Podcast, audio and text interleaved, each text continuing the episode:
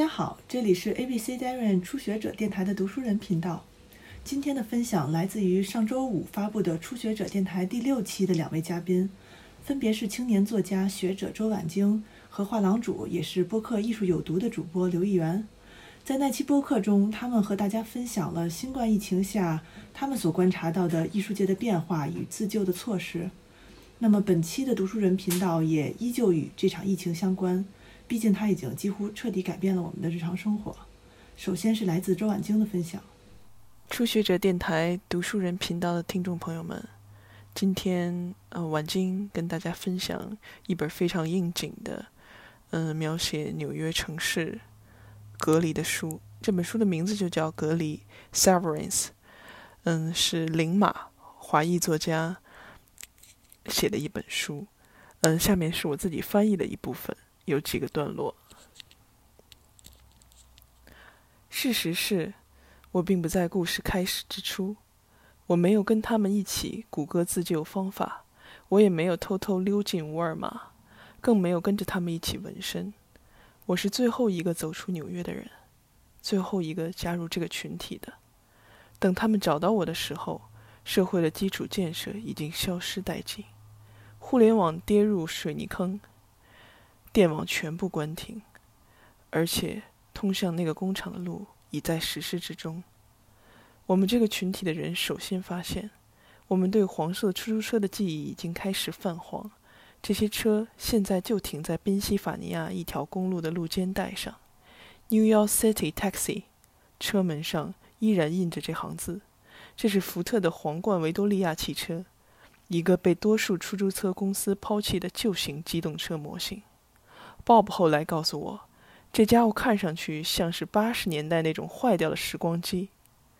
我当时正坐在车内，整条高速公路都被遗弃的车辆阻塞了。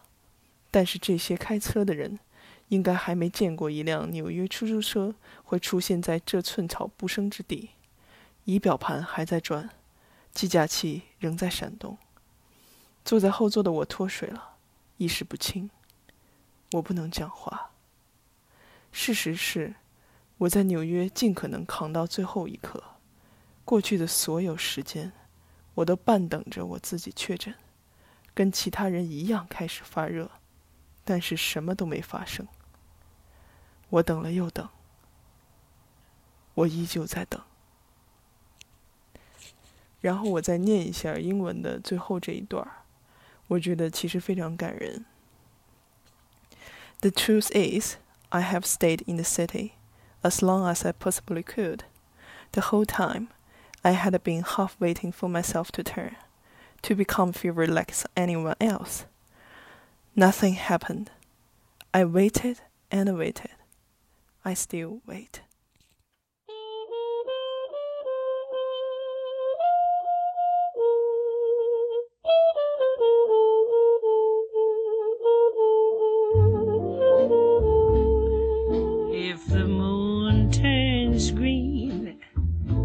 Shadows get up and walk around.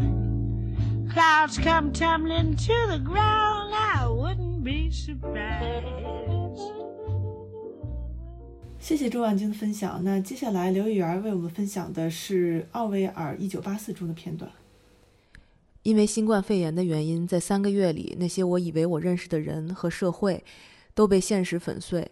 我关闭了微信的朋友圈，删除了不少的微博好友，开始怀疑自己的价值观。我想，我可能再也找不到一个更好的时间细读奥威尔了。这位被很多人称为预言家的作家，在他所对于他所书写的一九四零年代的反思之深刻，让我觉得他一定患有躁郁症，一定是一位极端的悲观主义者，和我的心态正好吻合。不怕见笑。上大学的时候，我其实就买了一本英文版的《一九八四》。放在书柜上十多年了，都没有没有时间去读它。当然，这个时间都是带引号的。上个月，我终于把这本已经泛黄的新书一口气看完，并开始了一场奥威尔全集的阅读马拉松，变成了一个后知后觉的奥威尔粉。现在呢，我每天晚上睡觉之前都会花上十几二十二十分钟的时间读一篇奥威尔的杂文，自虐一下。嗯，今天我要读的这段文字来自于《一九八四》的一个片段。奥威尔在这个书里构造的是一个极权主义国家的生活。那个时候，全世界只剩下三个国家，人们永远生活在三个国家互相的战争之中。英国呢，成为了大洋国的一个省，国家由一个党派所支配，思想警察充斥着街道，去捉拿那些拥有独立思考能力的人。在那个世界里，战争既和平自由，既奴役无知，既力量。小说的主角叫温斯顿，温斯顿是一名工作在真理部的编辑人员。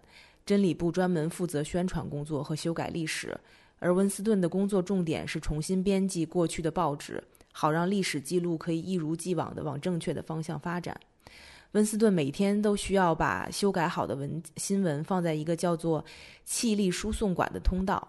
那么接下来就是原文。这些气力输送管最后通到哪里，可以说是一个看不见的迷宫，里面究竟情况如何，他并不具体了解。一般情况他是了解的，不管哪一天的《泰晤士报》，凡是需要更正的材料收齐核对之后，那一天的报纸就要重印，原来的报纸就要销毁，把改正后的报纸存档。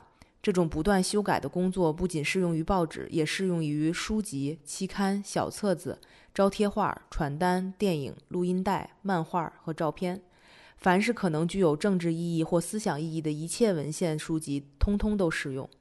每天每时每刻都把过去做了修改，使之符合当前的情况。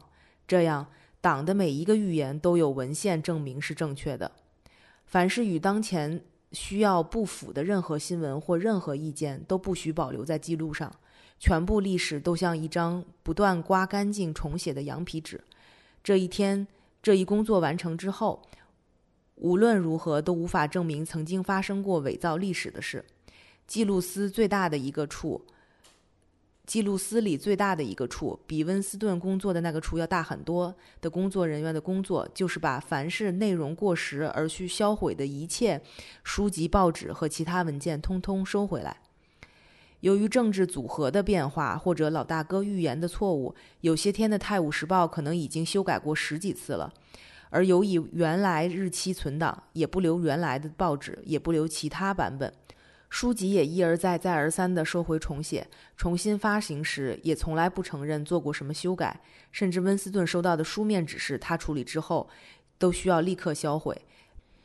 不过，他一边改正富裕部的数字，一边想：事实上，这连伪造都谈不上。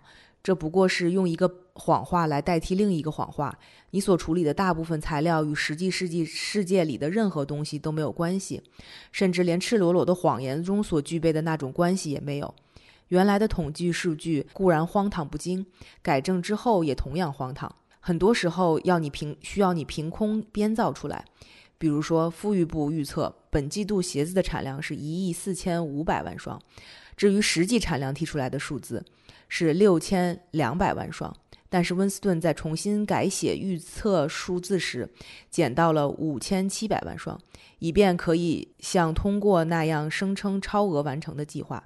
反正六千两百万不比五千七百万更接近实际情况，也不比一亿四千五百万更接近实际情况。很可能一双鞋子也没有生产，更可能的是，没有人知道究竟生产了多少双，也没有人关心这件事。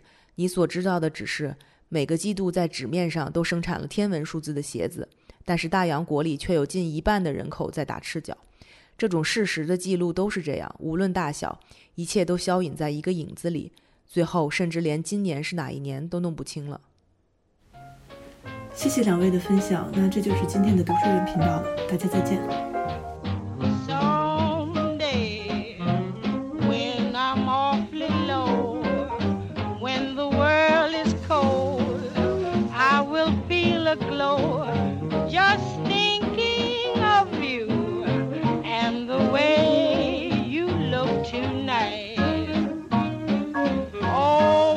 you're lovely with your smile so warm and your cheeks so soft.